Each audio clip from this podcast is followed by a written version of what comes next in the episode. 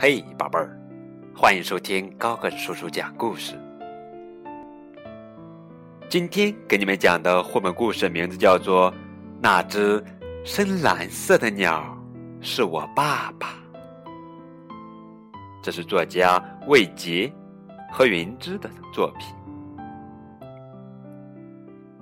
由明天出版社出版。那只深蓝色的鸟是我爸爸，你看见了吗？他刚刚从那棵香樟树上飞了起来。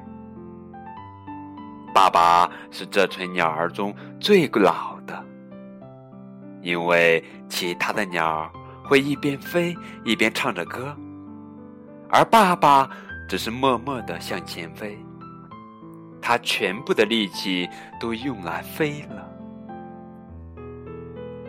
鸟儿会来帮他。因为爸爸这只老鸟太胖了，飞起来有点吃力。可是爸爸还是要坚持要飞。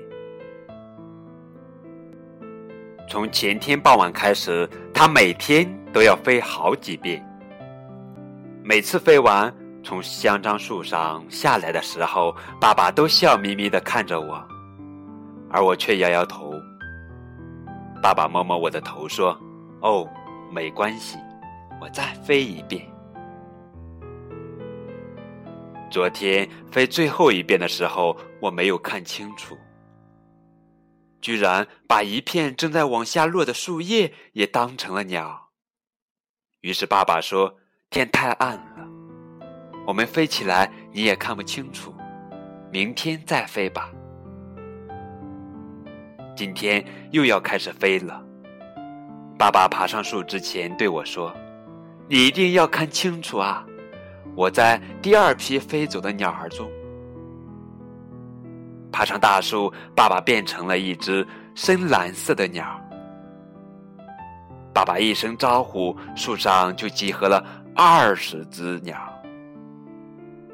那只头顶有点绿的鸟，我认识，它好像我们家楼上的爷爷养的一只鹦鹉。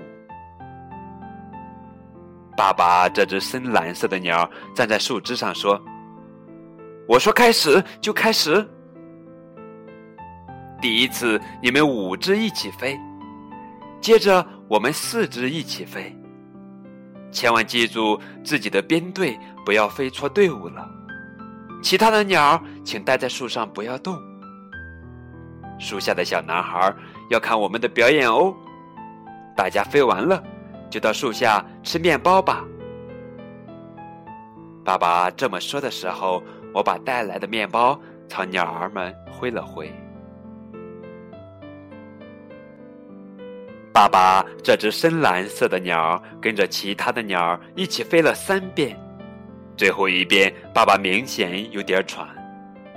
爸爸这只老鸟在空中呼出了一团团的白气。爸爸从树上下来，笑眯眯的看着我，可是我却摇摇头。爸爸拍我的肩膀说：“没关系的，明天我们再飞给你看。”我点点头，然后我请鸟儿们到树下下来吃点面包吧。你们飞来飞去真累的。我和爸爸看着这群小鸟吃完了面包屑。那只绿鹦鹉离开的时候，还很有礼貌的和我们说了再见。今天傍晚，我放学回到家，看见爸爸正在换羽绒服。爸爸说这样比较轻，飞起来不会太累。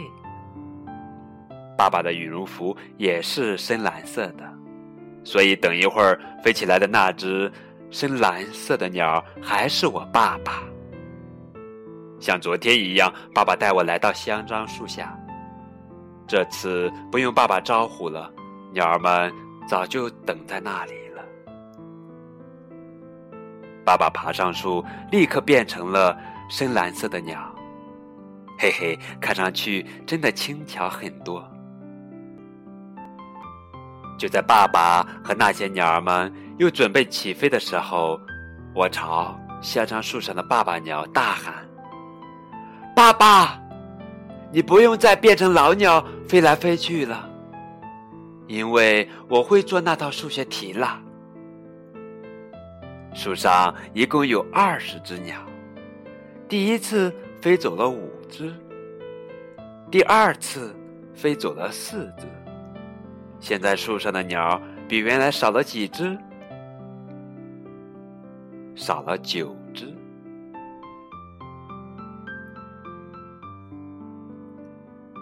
好啦，这就是今天的绘本故事。那只深蓝色的鸟是我爸爸。这真是一个好故事。没有想到，他是一个父亲在教孩子做数学题。教孩子做数学题，可以写成一个这样的故事：胖胖的父亲扮成一只鸟飞。我好像读到了另外一个版本的背影。那个胖胖的父亲往月台上爬，这个父亲在天空飞。他们都是要为孩子做点事情。这个像鸟的父亲是想让孩子的将来能够飞得远一点。二十只鸟，飞掉了五只，又飞掉了四只，总共减少了九只。二十减五减四等于十一。这样容易的题目，对于一个孩子是要学习的。是要教的，是要有点耐心的，是要一次一次比划的，而且弄不好是会火冒三丈、大喊大叫的。你真笨啊！可是这个爸爸没有大喊大叫，而是细声细语，振翅高飞。他飞得呼出一团团挣扎的白气，可还是细声细语，火冒一丈也没有。他不火冒，他一定知道你让一个孩子降生，给了他生命，那么你要心平和气的教他，养育他，心平气和，心，让他知道最简单的事情，最基本的道理，那么简单，那么基本。可是他们要学几个上午，几个下午，几个黄昏，还要继续几个清晨。这不是笨，而是年幼。不该令你心烦，而应令你欣喜，因为他们好简单，好幼稚，他们离成熟还好远。他们还需要你教，要依靠你，告诉他最最最最最基础的东西。告诉他二十减五减四等于十一，而且他终于告诉你，爸爸。我会做了。你说这是多么有生命喜悦、生命感动的事？我们都不那么明白。作为父亲、母亲、孩子的一生，真的很依靠我们指引。我们真的能教孩子一点什么的？也就是在他们小的时候，我们基本上只能当他们的幼儿园老师、小学老师。他们一到中学，一进社会，我们就张口结舌了，无可奈何，手足无措了。你教得了他初中的语文分析题吗？高中的数学题、化学题、物理题吗？还有大学和社会的百科知识题吗？所以在我们还能当幼儿园老师、小学老师的时候，就尽量好好当吧，热情、耐心的飞一飞。傍晚飞了，清晨继续飞。这样吃力的飞，是一个父亲和母亲生命里最偏偏的一件事。以后很老了，成了一只真正的老鸟，飞不动了，坐着都气喘吁吁了。看着窗外的天空和树林，你会幸福的想：我年轻的时候为孩子飞过。